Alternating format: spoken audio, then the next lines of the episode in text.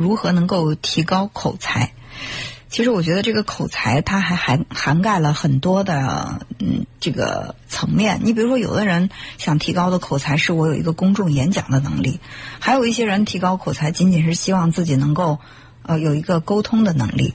所以这个不知道你所你所说的这个提高口才指的是什么呢？呃，如果是沟通的话，我觉得多去了解一些人的内心会比较好。因为所谓的沟通，真正畅通的这种沟通，或者说高质量的沟通，一定是建立在你对对方更加的了解、理解的基础上。那么你的这个沟通才是更有效的，对方感觉到你对他的这种理解，他才更愿意去跟你沟通。